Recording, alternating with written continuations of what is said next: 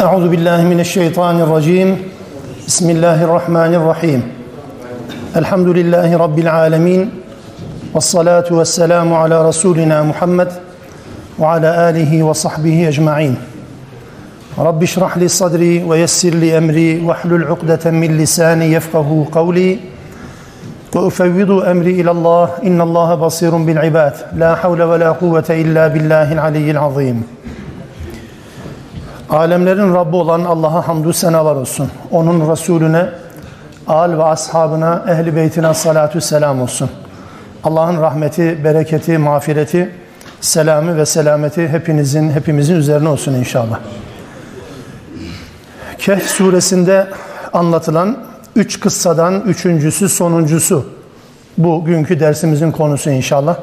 83. ayetten itibaren Zülkarneyn diye bahsedilen bir şahsiyetten. Tabi daha önceki Ashab-ı Kehf'ten söz eden ayetler ya da Musa Hızır kıssasından söz eden ayetlerdeki gibi şahsın kendisinden, tarihçeyi hayatından ya da yaşadığı coğrafyadan, dönemden söz etmek yerine yaptığı işlerden söz etmiş olacak. Tıpkı diğer kıssalarda olduğu gibi Zülkarneyn burada da bize bu anlamda icraatlarıyla, davranışlarıyla, insanlarla muamelesiyle bize tanıtılmış olacak Zülkarneyn. Tabi bu okuyacağımız bölümün şöyle bir e, kendine has bir özelliği de var. Bunu da itiraf ederek e, derse başlayalım. E, Kur'an-ı Kerim'in en çetrefilli ayetlerinin bulunduğu bir bölüm bu. En çetrefilli ayetlerinden olan bu ayetler bunlar. Neden çetrefilli? Yani e, kelimelerin zorluğuyla alakalı değil. E, her birisiyle ilgili, her bir ifadeyle ilgili, her bir olayla ilgili, her bir gezmeyle, gezintiyle ilgili e, söylenen, geliştirilen, ortaya konan tabiri caizse senaryolar.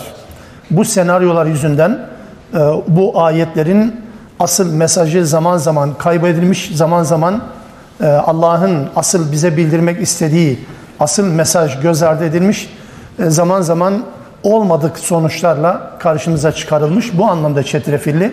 Yoksa Kur'an-ı Kerim'in ayetleri çok net.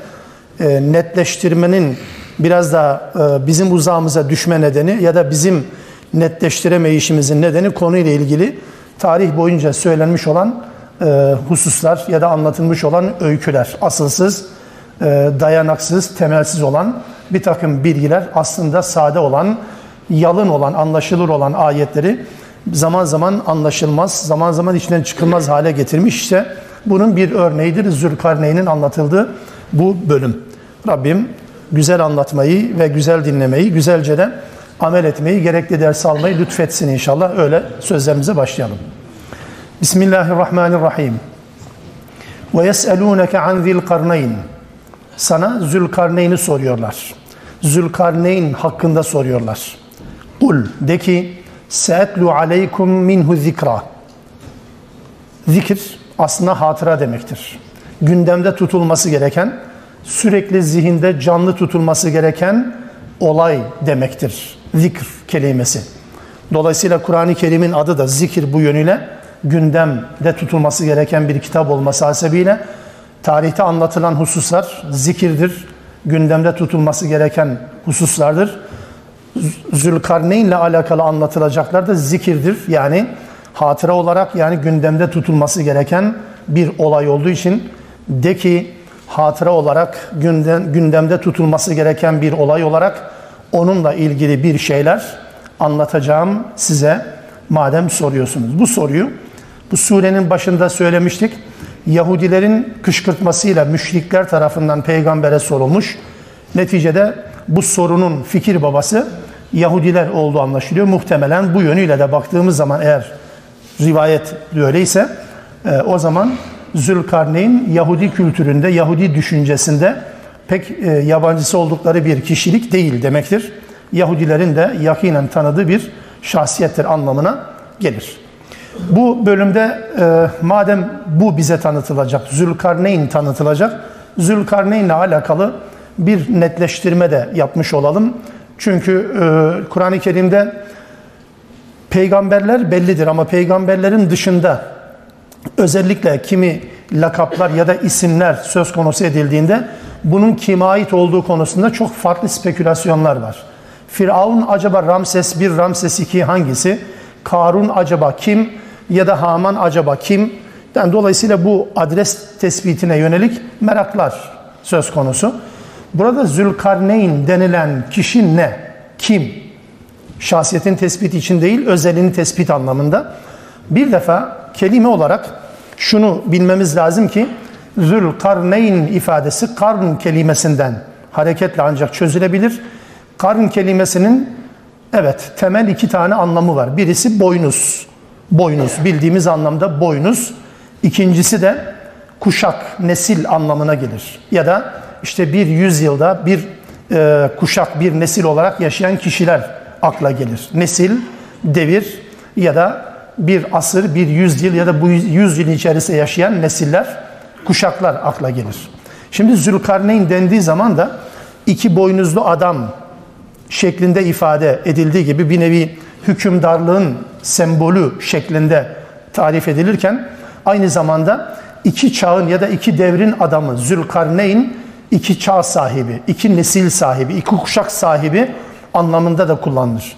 Genelde müfessirler daha çok iki boynuzlu adam ifadesini kullanmayı tercih etmişlerse de aslında Kur'an-ı Kerim'in genel yapısına pek uygun bir tespit değil. Niye bunu söylüyorum? Kur'an-ı Kerim'in genel yapısına baktığımız zaman ki bu bir yöntem olarak da aklımızda bulunsun. Kur'an-ı Kerim'in bir kavramlı bir kelimesini anlamaya, çözümlemeye çalışırken önemli bir üslup, önemli bir yöntemdir bu. O kelime Kur'an-ı Kerim'de farklı yerlerde nasıl kullanılıyor? Genel anlamda nasıl kullanılıyor ya da başka türlü kullanılıyor mu? Bunun peşine düşmemiz lazım. Şimdi karn kelimesi, bunun çoğulu kurun kelimesi. Kur'an-ı Kerim'de 20 defa geçer.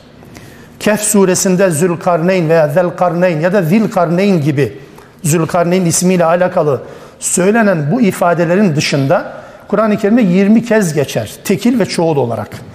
Şimdi bu yerlerin tamamında karın ve kurun kelimesinin geçtiği bütün ayetlerde hiçbir yerde boynuz anlamına gelmiyor. Hiçbir yerde. Dolayısıyla bu ayetlerin tamamında karın ya da kurun denilen şey nedir? Nesil, kuşak. Yani bir yüzyıl içerisinde, bir dönem içerisinde yaşayan insanlar nesli, topluluğu anlamında kullanılır. Kurun ya da karın kelimesi bu anlamda kullanılır. Sadece Kehf suresinin 3 ayetinde Zülkarneyn'den bahsederken 83, 86 ve 94. ayetlerinde bu üç ayette Zülkarneyn kelimesi karşımıza çıktığı zaman boynuzla ilişkilendirerek tarif ederiz. Tamamen yanlıştır demiyorum ama daha doğrusunu, daha isabetlisini tespit anlamında bunu söylemek durumundayız.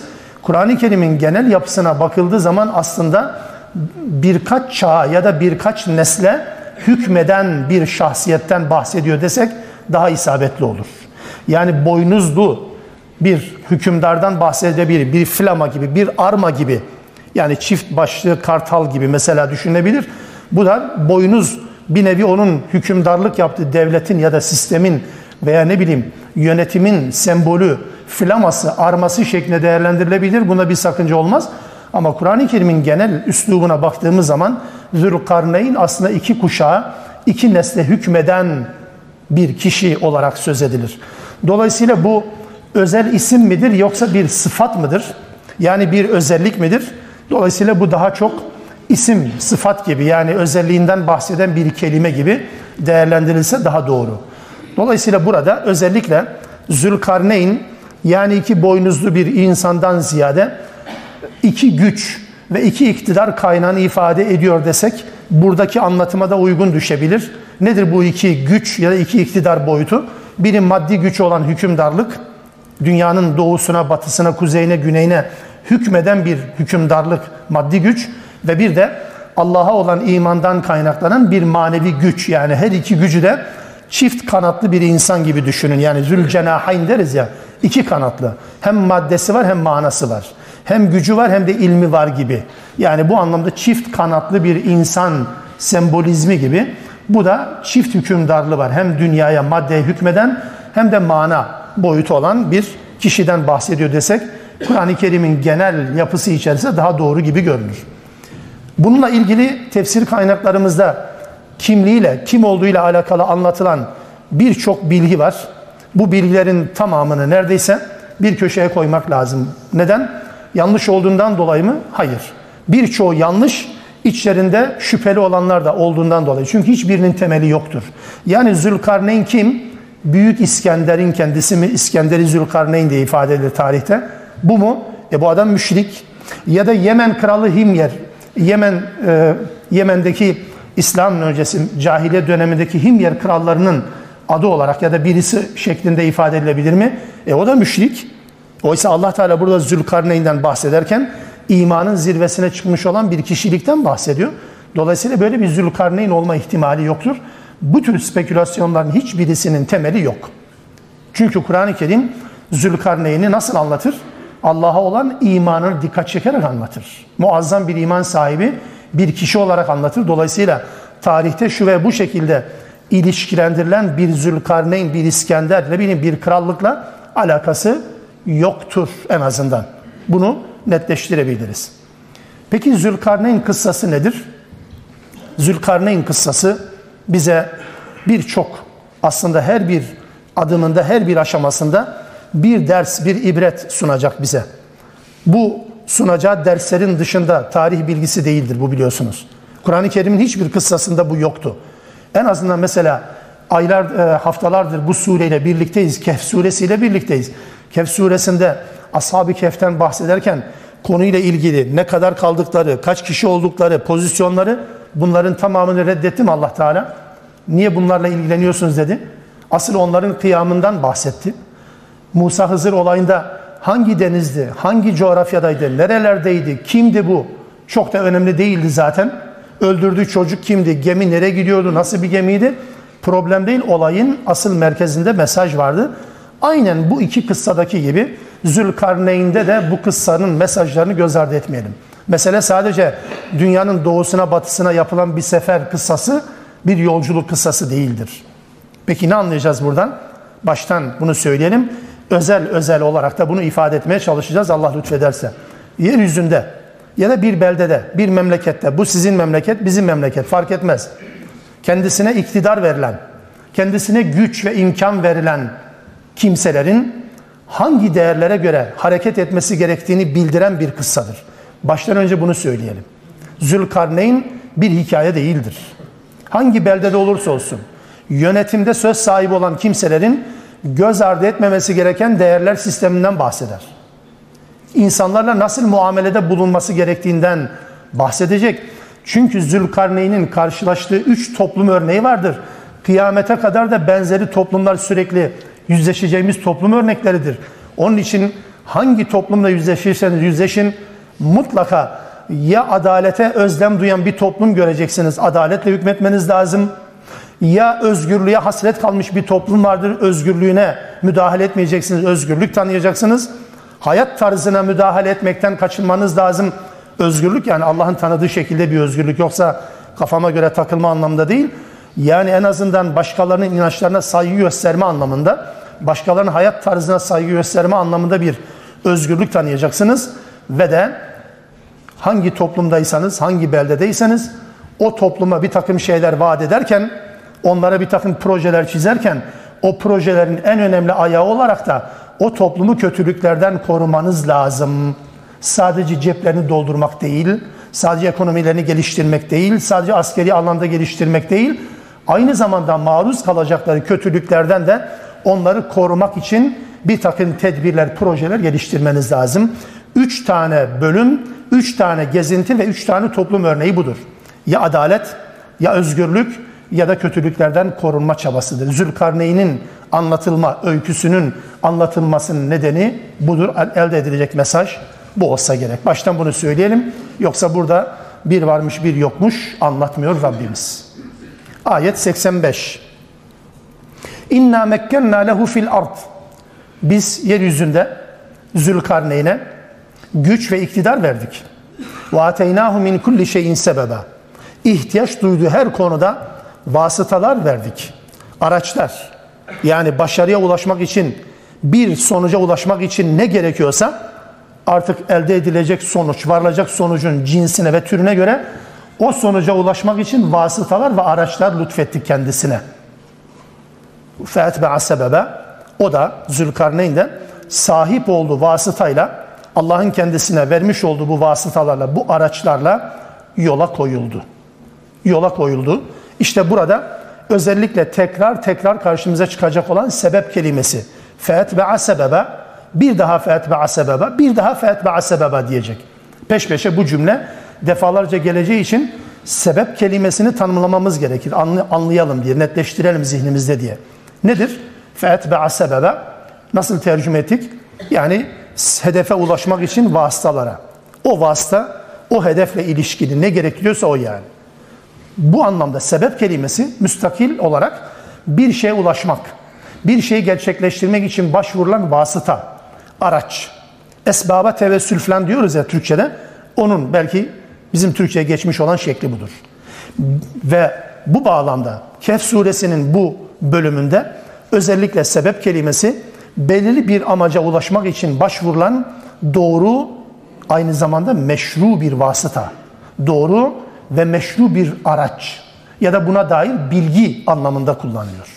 Meşru ve doğru araç ya da meşru ve doğru araca ya da bir takım sonuçlara vardıran bilgi. İster bu bilgi olabilir soyut anlamda, ister somut iktidar ve güç imkan anlamında her halükarda sonuca sizi ulaştıracak olan şeyler sebeptir ve bunların tamamı da Zülkarneyn'e lütfedilmiş. O yüzden 84. ayette ve ateynahu min kulli şeyin sebeba dedi.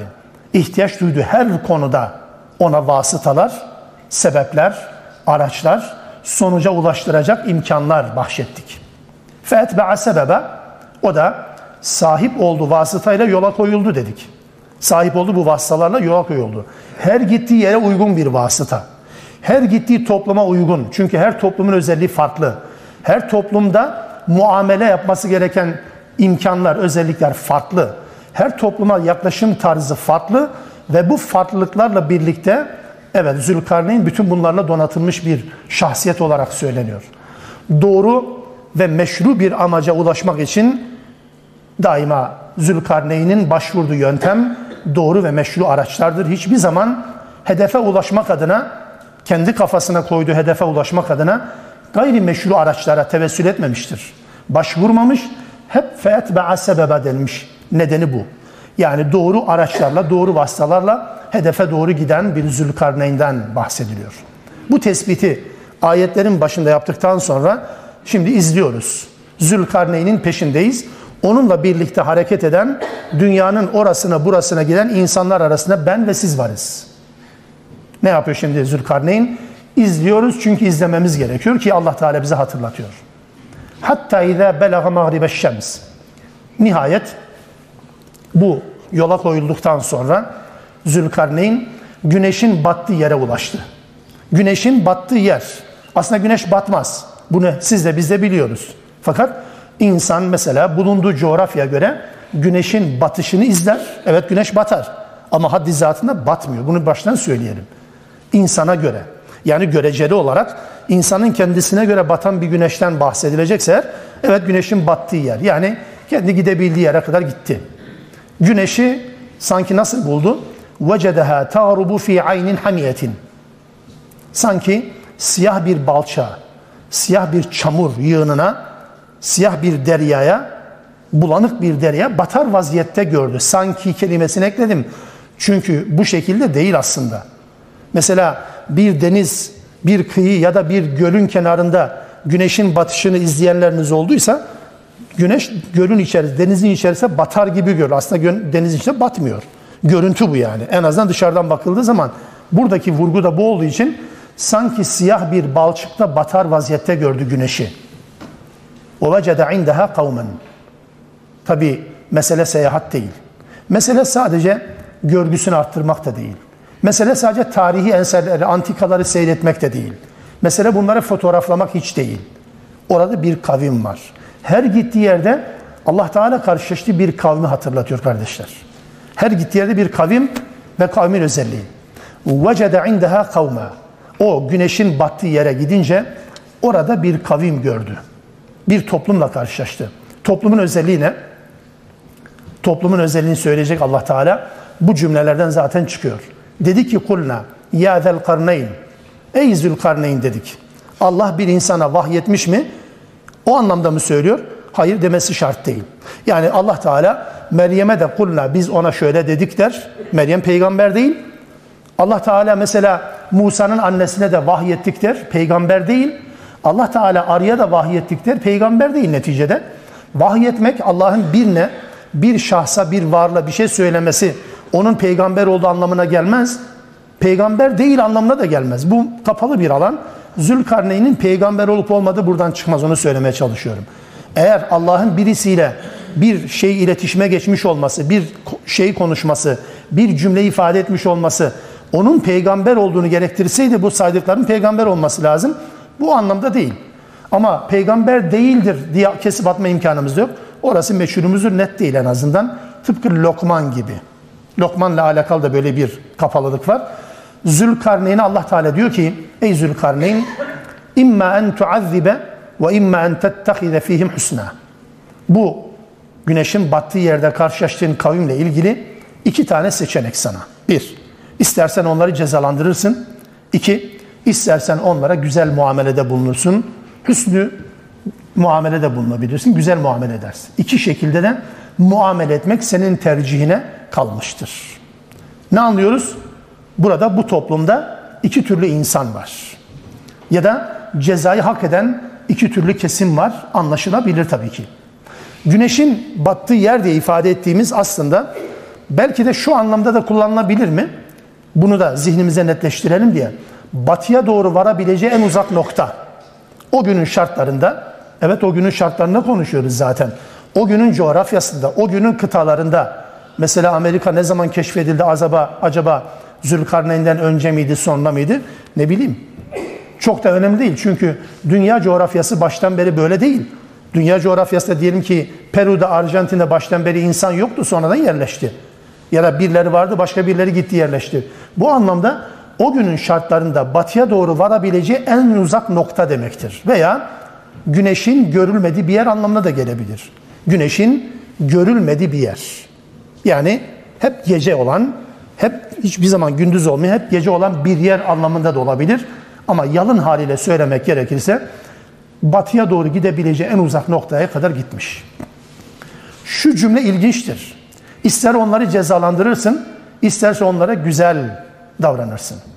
Zülkarneyn kıssasının bu bölümünde ilk ders. İlk ders şu.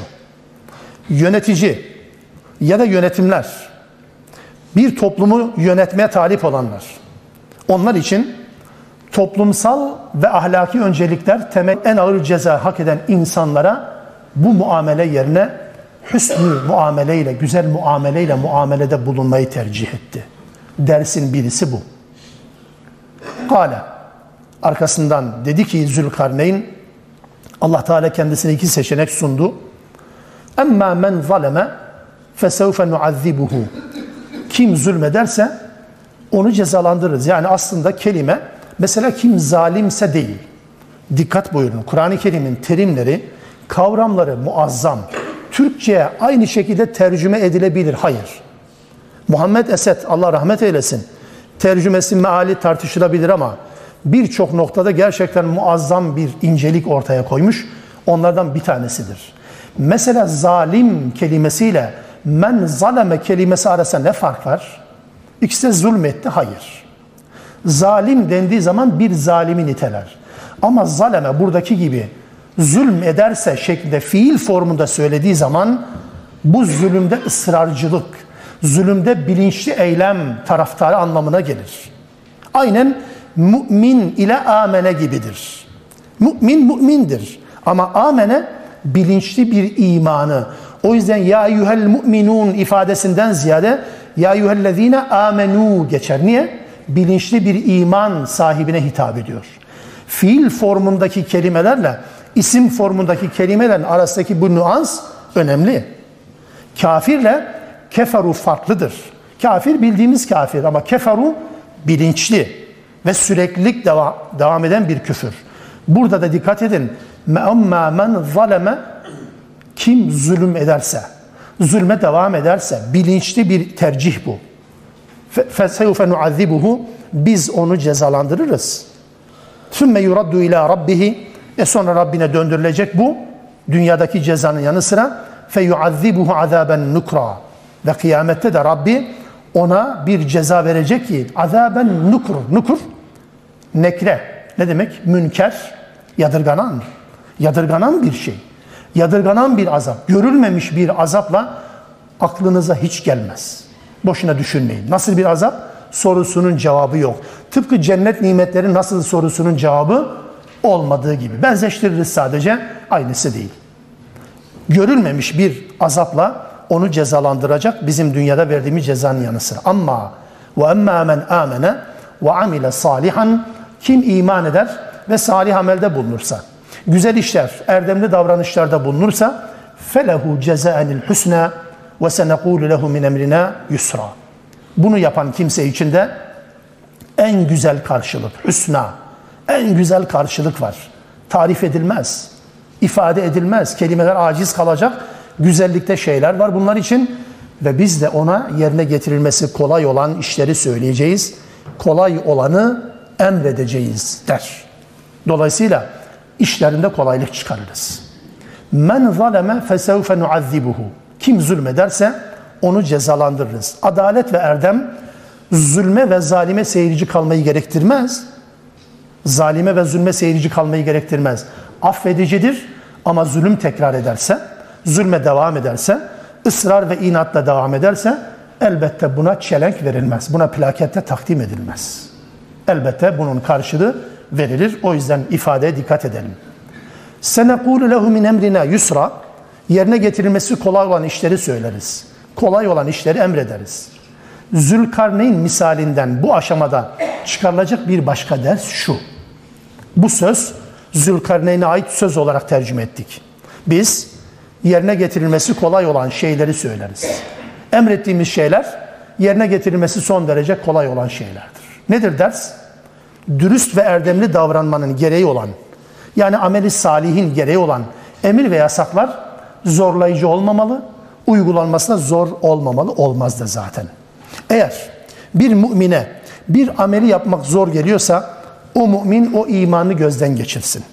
Mesela Ağustos ayında oruç tutmaktan kim nefret edebilir ki?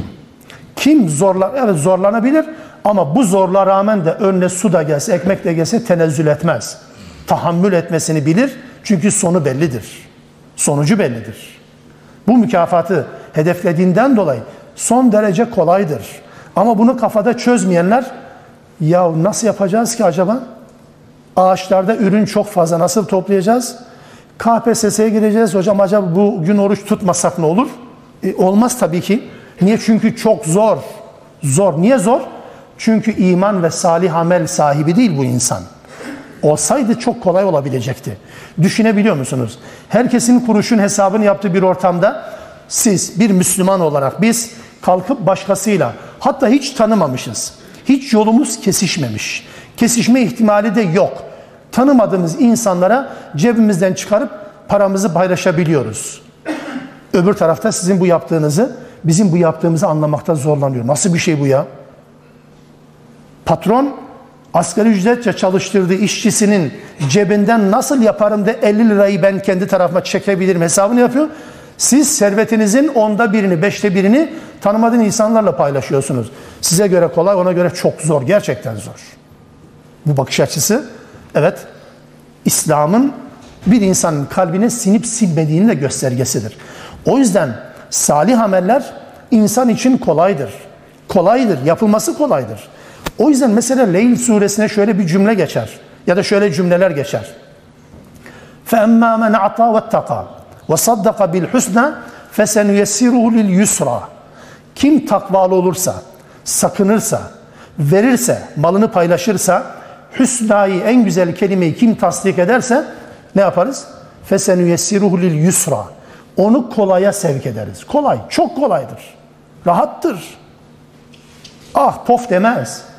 Ama ve emma men bahile ve kim cimrilik yaparsa ve müstahni davranırsa kendi kendine yeter diye düşünürse, Allah'a eyvallah etmezse, kendi gücü ve imkanlarıyla başarabileceğini düşünürse müstahni olmak bu.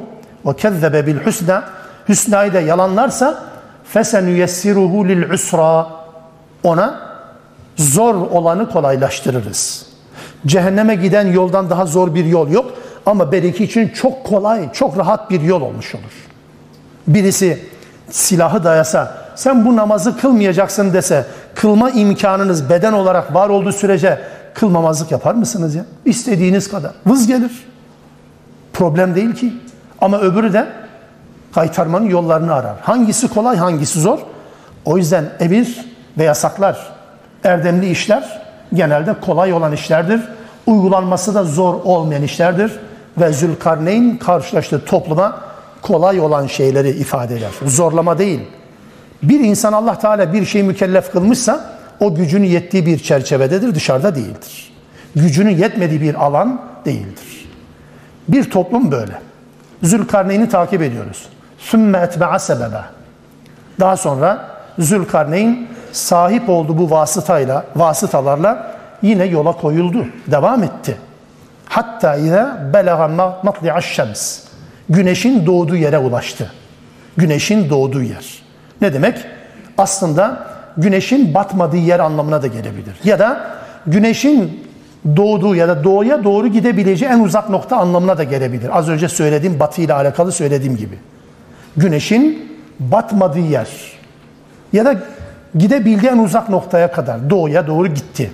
Gidince ne yaptı? Vecede vecede vecedeha tatlu ala kavmin lem nec'al lehum min duniha sitra.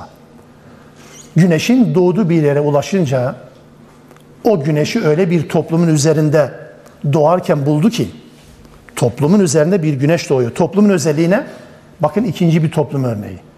Bu toplumun özelliği şu. Bu toplumla güneş arasında hiçbir engel yok. Hiçbir siper yok. Hiçbir korunak yok. Koymamıştık. Yani evsiz barksız bir toplum mu? Ya da biraz daha bireyselleştirirsek elbisesiz çıplak bir toplum mu? İlkel bir toplum anlamında olabilir öyle anlaşılıyor. Böyle bir kavimle karşılaştı. Kezalik. İşte Zülkarneyn böyleydi. وَقَدَ حَطْنَا بِمَا لَدَيْهِ خُبْرًا Şüphesiz biz onun sahip olduğu her şeyi biliyorduk. Onun sahip olduğu bütün birikimlerin biz farkındaydık. Bir insana nasıl muamele yapması gerektiğine dair. Ya da mesela buradaki gibi o insanları kendi halleriyle baş başa bırakıp bırakmaması gerektiğine dair karar verme aşamasında nasıl muamele edeceğine dair bilgisine sahiptik. Biz bunu biliyorduk Zülkarneyn'in. Geldiği toplumun özeline dikkat edin. Güneşle arasında bir sütre yok. Güneşle arasında bir perde yok. Gerek ev bark anlamında gerekse elbise anlamında. Bu iki türlü de anlaşılabilir nitekim. Kendilerini güneşten koruyacak evlerin olmaması anlamında veya buranın ötesine yerleşim yeri olmadığı anlamında da olabilir. Aynı şekilde tamamen çıplak dolaşan toplum şeklinde de anlaşılabilir. Her halükarda ilkel, yerleşik hayatı olmayan ilker bir toplum örneği olarak da karşımıza çıkabilir. Zülkarneyn bunlarla bir muamelesi oldu mu? Oldu tabii ki. Vurgulanan şey şu dikkat edin. Bu ilkel toplumu gördü onların hayatına karışmadı. Ayetin devamında onlara şunu yapın bunu yapmayın diye emirler yağdırmadı. Diğerleri gibi şunu yaparsanız şu şunu yapmazsanız şu şekilde bir talimat da yağdırmadı. Zülkarneyn onların haline karşı nötr kaldı. Tarafsız kaldı. Öyle bıraktı. Zülkarneyn misalinden burada çıkarılacak üçüncü bir ders. Bir başka ders. İlkel bir hayatı yaşayan insanlar kendi hallerine bırakılmalı kardeşim. Bu hayat tarzlarına müdahale edilerek değiştirme yoluna gidilmemelidir. İhtiyaç olmayan şeyler ihtiyaç haline getirilmemelidir. İhtiyaç olmayan şeyler ihtiyaç haline getirilmemelidir. Sözüm ona medeni olsunlar diye, medeniyet girsin diye ihtiyaç olmayan şeyleri ihtiyaç haline getirirseniz o toplumu bozarsınız. Bugün mesela makine eleştirmiyorum. Televizyon denilen makine eleştirme değil. Yayınlarını eleştirme anlamda hakkımız var herhalde.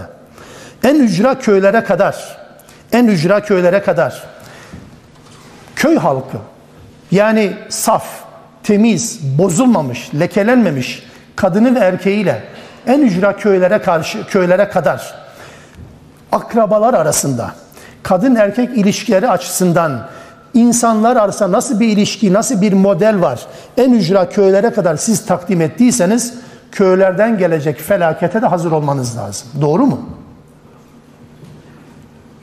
Şehirdekiler meşgul. Onlar kadar izleme imkanınız yok. Köylü sabahtan akşama kadar eğer kışınsa, işi gücü yoksa zaten sürekli. O film senin, bu dizi benim, o dizi senin. Ne oldu sonra? E sonra insanlar nasıl muamelede bulunacakları oradan öğreniyor. İhtiyaç haline gelmeyen şeyleri. Medeniyet ve Modernizm'de bir kitapta okumuştum. Afrika'da hiç araba yokken, hiç araba yokken, vasıta yokken Fransız araba firması, bu hikaye değil, olan şeyden bahsediyoruz. Yıllar önce. Meşhur Fransız bir firma, reklam olsun diye söylemeye gerek yok. Bu firma bir tane araç götürüyor. Afrika'nın ortasında krala bu aracı hediye ediyor. Araç. Ne yol var, ne benzin var, ne asfalt var, ne bir şey. Aracı hediye ediyor. Hediye ettikten sonra tabi bu aracı niçin kullanacağını da tarif ediyor. Uzmanlarıyla, eksperleriyle ve yardımcılarıyla.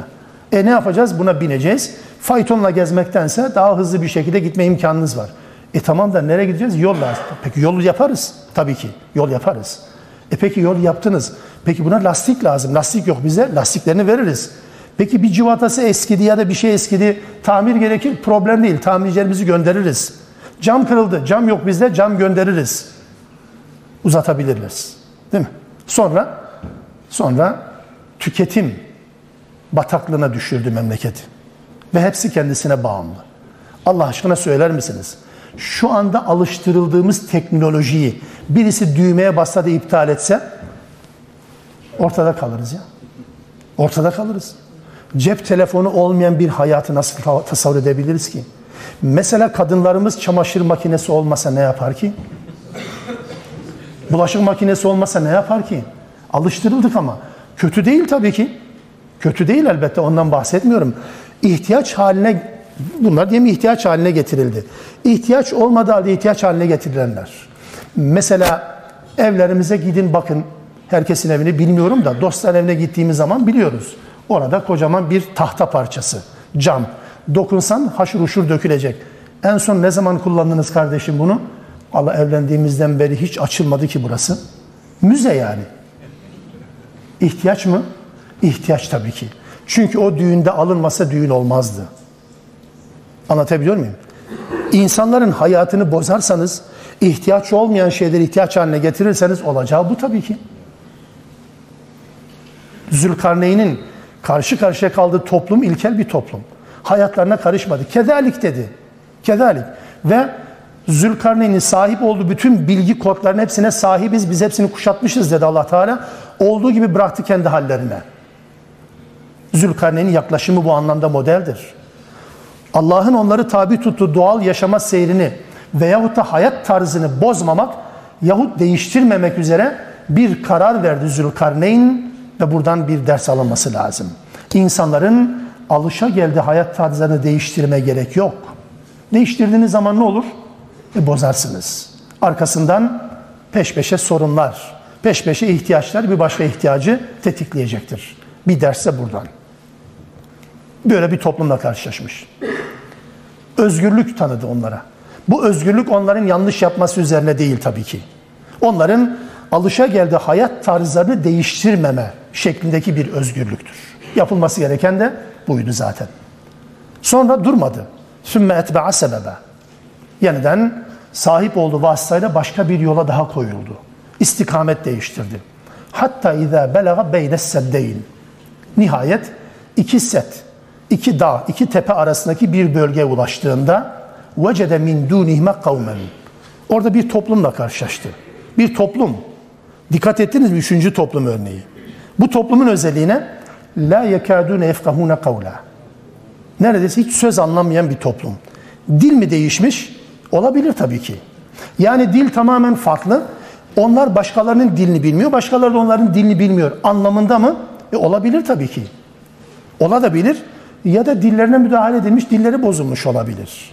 Mesela hepinizin dedesinin yazısını birimizin okuyamaması gibi. Gibi olabilir mi? Mesele yani. Bitmiş tamamen. İletişim yok.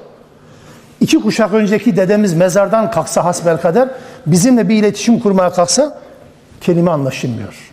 Sınıfta ders anlatırken defalarca tecrübe etmişimdir. İnanılacak gibi değildir. Konuştuğumuz kelimeleri yeni kuşağın birçoğu hocam ne demek istediği bir tarif edin diyor. Türkçe konuştuğumu zannediyorum. Meğer anlaşılmıyormuş. Elmalı Muhammed Hamdi Yazır'ın yazdığı tefsirin geçmişi ne kadar biliyor musunuz? 30'lu yıllar. Yani 80 sene önce.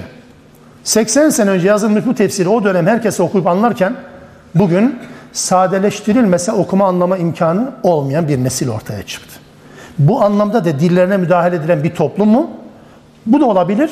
Ya da biraz daha farklı bir düşünceyle söylemek gerekirse laftan anlamaz. Dediğim dedik, astım kestik anlamında söz dinlemez bir toplum mu? Bu da olabilir. İkisi de mümkün. Cümlenin yapısı her ikisine de uygun. Böyle bir toplumla karşılaştı ve kalu dediler ki ya zel karneyn ey zülkarneyn inne ye'cuce ve me'cuce müfsidune fil ard. Ye'cuc ve me'cuc adlı kavimler bu memlekette bozgunculuk yapıyorlar. Fehel nec'alu leke harcan ala en nec'ale beyne en tec'ale beynena ve beynehum sedda. Bizimle Ye'cuc me'cuc kavimleri arasında bir set yapman istiyoruz. Bu set yapmana karşılık da sana bir vergi versek, bir haraç versek ne dersin? Bize böyle bir set yap. Niye? Ye'cuc me'cuc memleketi bozuyor. Cümle dikkat etmemiz gereken önemli bir nüans. Arapça ifadeyi Türkçe'ye çevirmekte zorlanabilirim. Hatırlatmak adına tekrar dönüyorum. Müfsidune fil ard. Bu cümle çoğul bir cümledir. Oysa Yecüc Mecüc iki kişidir ya da iki kavimdir. Kullanılan terim ikil değil, çoğuldur. Ne anlatmaya çalışıyorum? Yecüc Mecüc iki şahıs mı ya da iki topluluk mu? Hayır. Bir defa buradan anlamamız gereken önemli bir nokta bu. Ya nedir? Bunlar çoğul. Her zaman olabilecek olan kalabalıklar, yığınlardır. Bir kişi ya da iki toplum falan değil, topluluklardır, toplumlardır. İnsanlık yığınıdır yani. Bozgunculuk yapanlar. Dolayısıyla böyle bozgunculuk yapan bu topluma karşı bizimle onlar arasında bir set yapman istiyoruz. Buna karşılık biz sana biz haraç, bir haraç verelim, bir vergi verelim.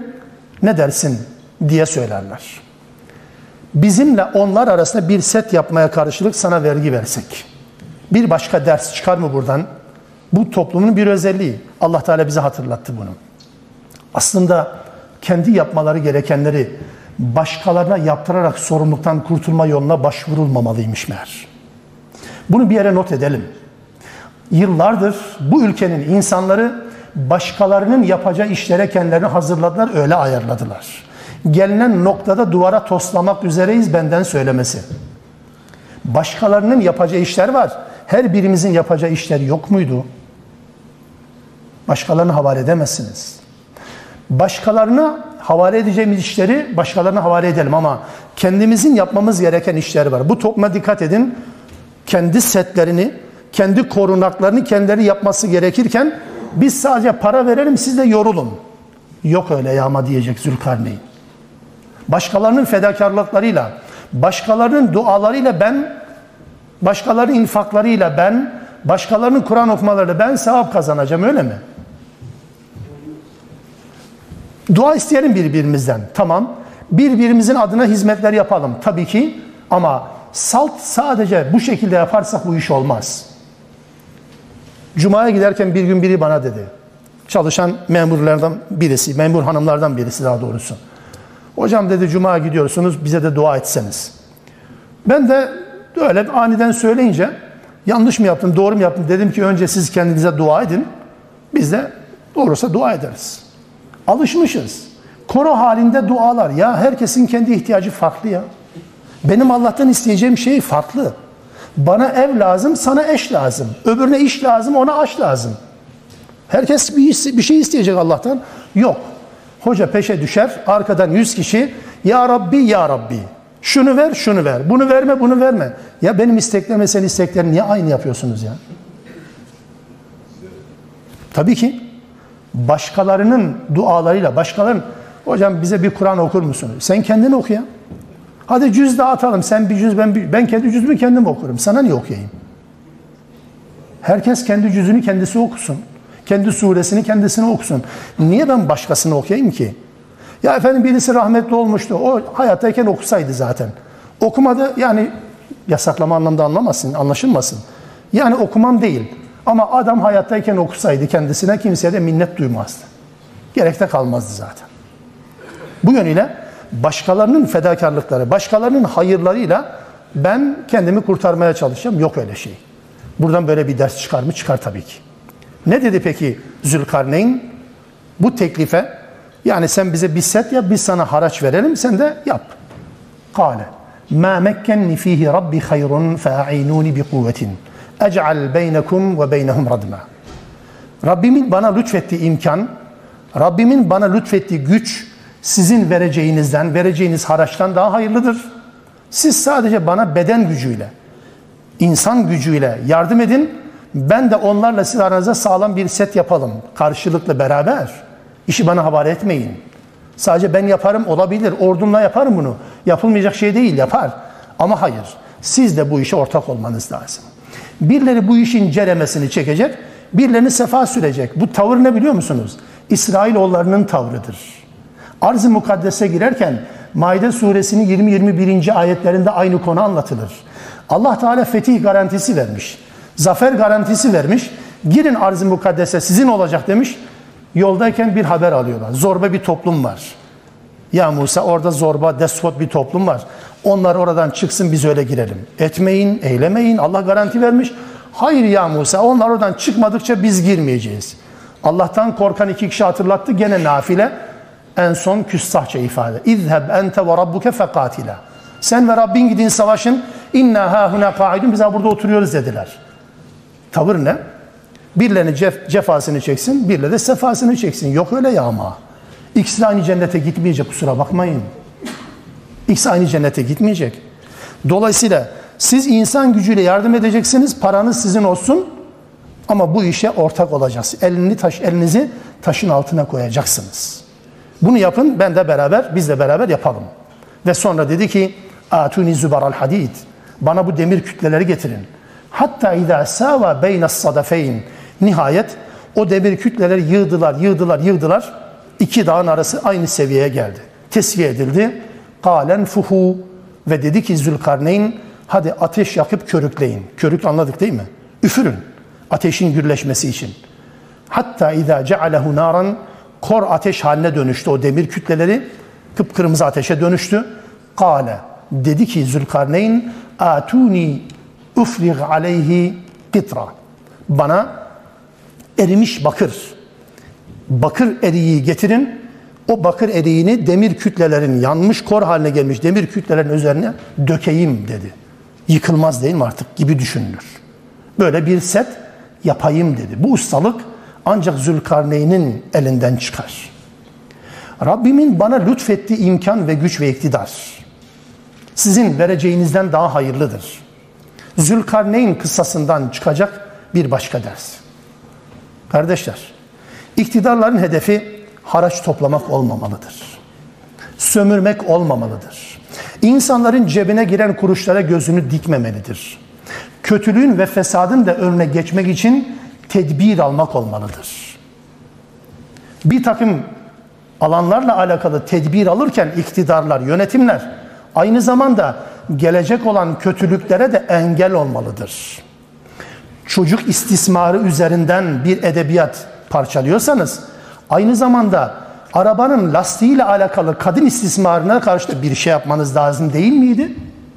Erken evliliklere cephe alırken, savaş açarken 10 yaşındaki kız ve erkek çocuklarınızın ortaokulda fuhuş yapmasına da tedbir almanız gerekmez miydi? Bir set çekmeniz gerekmez miydi? İfade bu.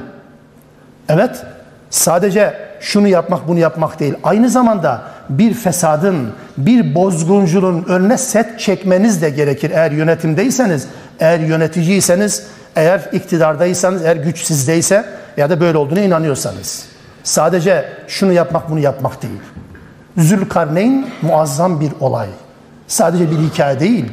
Tam anlamıyla bir insanın güç ve iktidar sahibi olduğu zaman ta başta da söylemiştim. Aslında gücün ve iktidarın anlatıldığı bir bölüm demiştik. Güç ve iktidar sahibiyseniz gücü nerede, nasıl kullanmanız gerektiği, hangi değer yargıları üzerinden gücünüzü bina etmeniz gerektiğini anlatan bir bölümdür. İşte bu.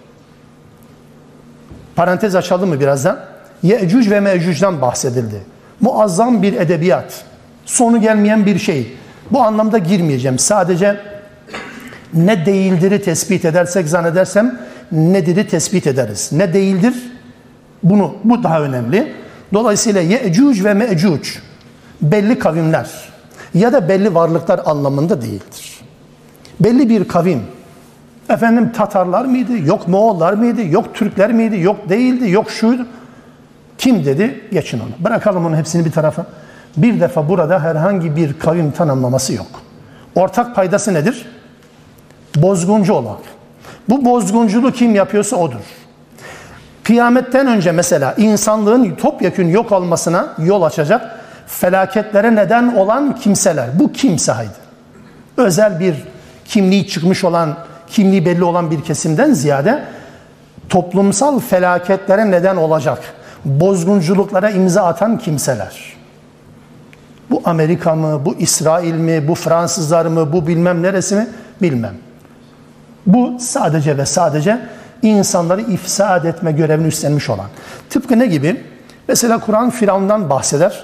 Oysa biz bu dönemin, modern çağdaş dönemin insanları bu despotizm yaptığı zaman Firavun demiyor muyuz? Firavun tarihte kaldı ama simgesel anlatımdır bu. Ya da mesela zenginlik kendisi şımarmış, şımartmış birisini gördüğümüz zaman Karun gibi ya diyoruz. Ya da mesela Allah'ın ayetlerini, menfaatlerine peşkeş çeken, yöneticilerin keyiflerine göre ayet yorumlayan din adamlarına, din baronlarına Allah Teala örnek verir. Tarihte de buna Bel'am denir. Bel'am sadece dün ait bir özellik değil. Firavunluk da, Karunluk da, Hamanlık da, Bel'amlık da bir nedir? Bir simgedir. Aynen bunu gibi Yecüc ve Mecüc da aslında insanlığın topyekün yok olmasına neden olacak kötülükleri icra eden kimselerdir. Nereden gelirse gelsin. Hasbel kader Zülkarneyn'in bir tarihte karşılaştığı toplumun yüz yüze kaldığı böyle bir tehlike vardı. Neresiydi bilmem. Sibirya mıydı, Çin Seddi miydi, farklı bir şey miydi? Geçin onu. O dönemde böyle bir tedbir anlamında bir şey yapmaya çalışmış. Allah Teala bize bir örnek, bir numune olarak ortaya koyuyor.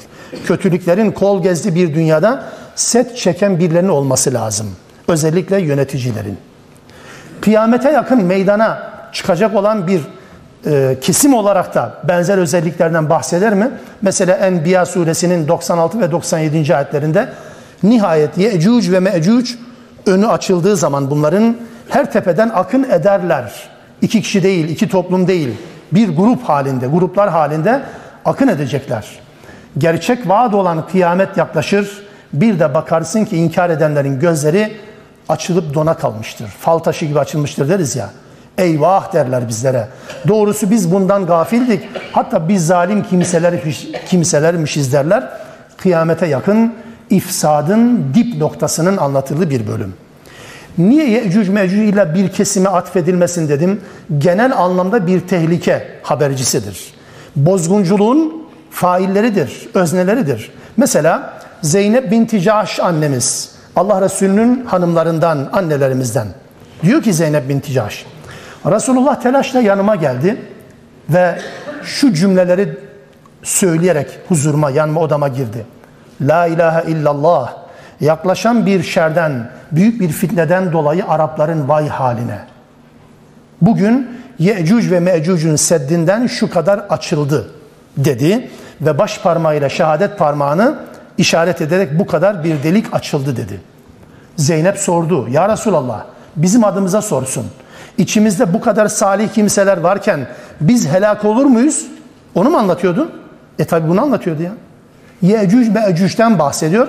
Zeynep annemiz helak olur muyuz salihler varken deyince Allah Resulü dedi ki evet ahlaksızlık ve kötülükler çoğaldığı ve yaygınlaştığı zaman helak olursunuz dedi. Yecüc Mecüc buymuş meğer. Onun için burada sadece bir kesimle ilişkilendirilerek tarif edilecek bir yapı değil. Yecüc mecüc dün vardı, bugün olabilir, yarın olabilir. Almamız gereken ders şu. Her dönemde Müslümanlara saldıran bir kesim, Müslümanların hayatını ifsad etmeye çalışan bir kesim olabilir. Bir dönem ekonomisini, bir dönem ailesini, bir dönem fikriyatını, bir dönem kitabını, bir dönem peygamberini evet ortadan kaldırmaya çalışan bozguncular olabilir. Bazen bizim gibi düşünen gibi gördüğümüz, bazen bizim gibi kılıklara sahip ama adeta Allah Resulü'nün ifadesi var böyle bir ifadesi. Ee, kuzu postu giymiş kurtlar yani tipinde insanlar bu işi icra edebilirler. Müslümanlara düşen, güç ve iktidar sahiplerine düşen bunun önüne setler çekmektir. Bu seddi çekerken birileri Ankara'da, birileri Washington'da, birileri Fransa'da bu işi yaparken değil, ben de burada kendi şehrimde elimi taşın altına koyacakmışım. Topu taca atmaya gerek yok. Herkes bu işe katkıda bulunmak zorundaymış. Bu seddin yapılması için ya değilse bedeline hepimiz katlanacağız. فَمَسْتَطَعُوا اَنْ يَظْهَرُوهُ وَمَسْتَطَعُوا لَهُ نَقْبًا Bundan sonra bu Yecüc ve Mecüc'ün bozgunculuğuna karşı yapılan setten sonra artık Yecüc Mecüc adlı kavimler o seddi ne aşabildiler ne de onda bir gedik açmaya, bir delik açma güçleri yetti. Ama Zülkarneyn bu muazzam yapıyı yaptıktan sonra da şunu hatırlatmadan bitirmedi. Kale, hâzâ rahmetun min Rabbi, işte bu benim Rabbimin rahmetindendir, lütfundandır. Fe izâ câ va'du Rabbi cealehu dekkâ ve kâne va'du Rabbi hakka. Rabbimin belirlediği zaman gelince kıyamet mi, başka bir deprem mi, bir afet mi fark etmez. Adını koymuyor Allah Teala. Rabbimin belirlediği zaman gelince de dilediği bir zamanda yani bu seddi yerle bir edecektir. Bu yıkılmaz zannetmeyin. Bu sedde kimsenin gücü yetmez zannetmeyin. Titanic gemisi yola çıktığı zaman bu gemi batmaz dedikleri gibi demeyin.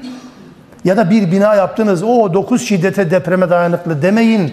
Rabbimin lütfuyla bu ayakta durur. Rabbim dilerse vadesi geldiği zaman yerle bir edecektir. Rabbimin vaadi ise mutlaka gerçekleşecek olan bir vaittir. Son söz olarak şunu söyleyelim. Güç ve imkanların kullanılması gereken yerler üç şekilde karşımıza çıkabilir. Zülkarneyn kıssasının anlattığı sonuç. Bizim bilgi ve imkanlarımıza ihtiyacı olan insanlara ulaşmamız lazım. Batıya gittiği gibi Zülkarneyn'in. Bizim bilgi ve imkanlarımıza ihtiyacı olan insanlara ulaşmak lazım. Ya da bazen ekonomik imkansızlıklarla mücadele eden insanlara yardımcı olmak durumundayız. Doğuya gittiği gibi. Veya düzenlerini bozacak tehditlere karşı tehditlere karşı bir set çekme ihtiyacı hisseden, değerlerini korumak isteyenlere yardımcı olmak gerekecektir. Ya bir, ya iki, ya üç. Zülkarneyn bu üç görevi icra etti. Bu bizim için de mukadder midir? Tabii ki mukadderdir. Üç kıssa dikkat edin şimdi.